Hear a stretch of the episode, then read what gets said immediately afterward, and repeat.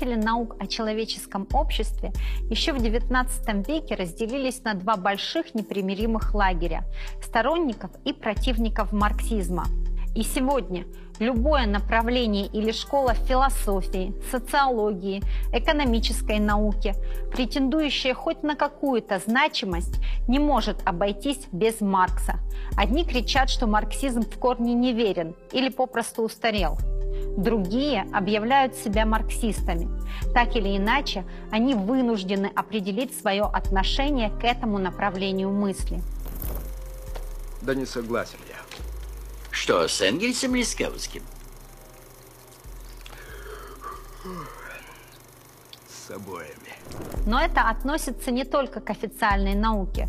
Жизнь самых разных людей требует теории, которая была бы надежным инструментом понимания этой самой жизни, современного капиталистического общества и его дальнейшего развития. Такой теорией и является марксизм. Те или иные выводы наук об обществе всегда затрагивают и выражают направление развития и интересы того или иного общественного класса, обслуживают эти интересы. Этим обусловлено полярное отношение к Марксу. Это дает ключ к пониманию ценности марксизма для нас. Картинки и таблицы пропускаю, а в пролетарскую суть Вникаю. Марксизм – это научное сознание эксплуатируемого класса современных наемных работников, работающих на капиталистов и примножающих своим трудом их богатство. Марксизм – это осознание этим классом своего места и роли в общественном целом, необходимое для того, чтобы практически преобразовать общество, основанное на эксплуатации человека человеком, в общество солидарности и сотрудничества свободных людей. Система идей, именуемая марксизмом, является итогом, выводом, переработкой с сохранением завоеваний всей предшествующей мыслительной культуры. Марксизм преемник того лучшего, что было сделано всей европейской философией, английской политической экономией и представителями социализма. Философией марксизма является диалектический материализм.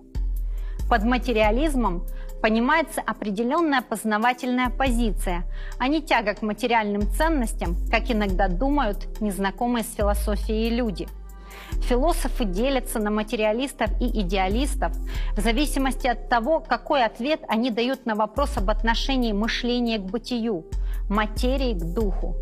Материя или природа, мир – это объективная реальность, существующая независимо от воли и сознания, считают материалисты. Человеческое сознание, напротив, понимается как отражение материального мира и способов материального воздействия человека на этот мир. Философы-материалисты, разумеется, были и до Маркса. Английские и французские материалисты-просветители во многом определили интеллектуальный облик современности. Но этот материализм на позициях которого стоят многие современные ученые, не может объяснить общественную жизнь, понять историю человечества. Главный его недостаток заключается в том, что мир рассматривается только в форме объекта, в то время как человеческая деятельность в этом мире остается вне фокуса. Понимание существенных сторон деятельности человека до Маркса разрабатывалось в идеалистической философии – ее апофеоз мы находим в немецкой классической философии и особенно у Гегеля. Именно Гегель в мистифицированно-идеалистическом виде первый дал всеобъемлющее и сознательное изображение всеобщих форм человеческой деятельности, как форм диалектики. Все положительное содержание философии Гегеля Маркс, переработав, сделал логикой и теорией познания материализма – это позволило Марксу открыть материалистическое понимание истории. Согласно этому пониманию, в производстве своей жизни люди вступают в необходимое, от их воли независящее отношение, которые соответствуют определенной ступени развития технологий и способов их использования. Например, в современном обществе люди, лишенные капитала, для того, чтобы участвовать в общественном производстве и получать свою долю продукта, вынуждены в своей массе, вне зависимости от того, хотят они этого или нет, наниматься на работу к тем, у кого капитал есть, и своим трудом увеличивать этот капитал – Такого рода отношения называются производственными отношениями. Они составляют экономическую структуру общества, которая определяет юридическую и политическую жизнь и которой соответствуют процессы в общественном сознании. Ну вот у вас на Земле, как вы определяете, кто перед кем сколько должен присесть? Ну, это на глаз. Дикари! Но жизнь не стоит на месте – Технологии и способы их использования, включая умения и навыки трудящихся людей, которые в марксизме принято называть производительными силами, развиваются и приходят в противоречие с существующими производственными отношениями. Из форм развития производительных сил эти отношения превращаются в их оковы. Тогда наступает эпоха социальной революции. С изменением экономической основы изменяются все общественные отношения. Открытие материалистического понимания истории заставило обратиться к изучению экономических отношений. Маркс обратился к наработкам английской политической экономии – к тому времени в лице Адама Смита и Давида Рикардо она открыла трудовую теорию стоимости. Согласно этой теории, стоимость любого товара создается исключительно человеческим трудом. Политэкономия также описала основные экономические отношения классов капиталистического общества.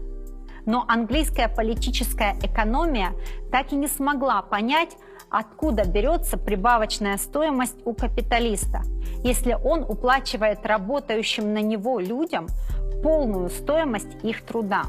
Папа, папа, ты обещал нам рассказать, из чего делаются деньги. В лучшем случае этот очевидный факт объяснялся тем, что работникам не доплачивают за их труд. Маркс понял, что работник продает не труд, а свою рабочую силу, саму способность к труду.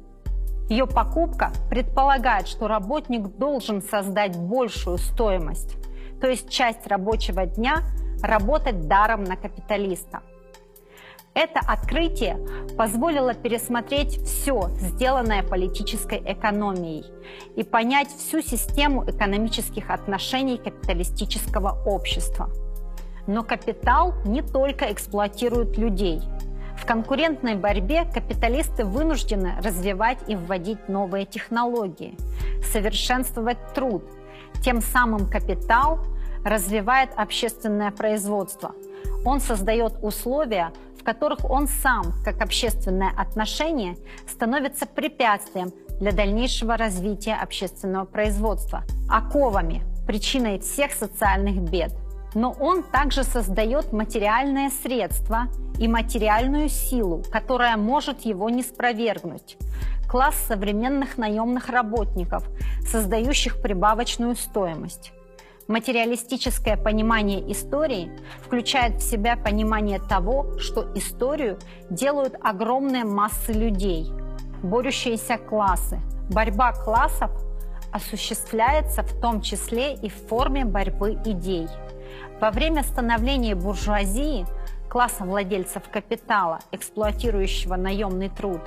Его борьба с остатками феодализма выражалась через общие гуманистические идеалы просвещения – свобода, равенство, братство – и в идее того, что можно разумно организовать общественную жизнь и воплотить эти идеалы. Но на деле свобода обернулась наемным рабством, не предполагающим никакого иного равенства, кроме как равенства граждан перед законом. Впрочем, его легко можно обойти при помощи денег. Установление господства буржуазии обернулось горьким разочарованием. Его констатировали представители утопического социализма. В 1802 году вышли Женевские письма Сен-Симона, В 1808 появилось первое произведение Фурье, хотя основа его теории была заложена раньше.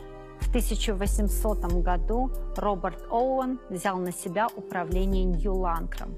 Но эти великие социалисты показав ужасы капиталистического общества и даже, в общем, верно поняв их причину, в силу неразвитости крупной промышленности и борьбы между буржуазией и пролетариатом, так и не смогли понять социализм как реальный исторический процесс уничтожения капиталистического строя.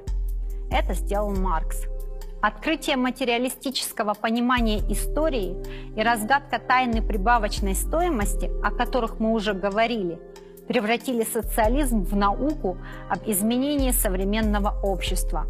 Таким образом, переработав наследие всей предшествующей философии, английской политической экономии и теории социализма, этих трех источников, появился марксизм как целостное учение, как осознание общественной жизни, необходимое для ее дальнейшего развития.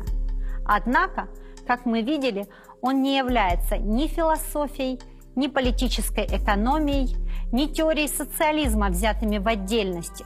Не является он и их смесью, но включает в себя все это, и не только это.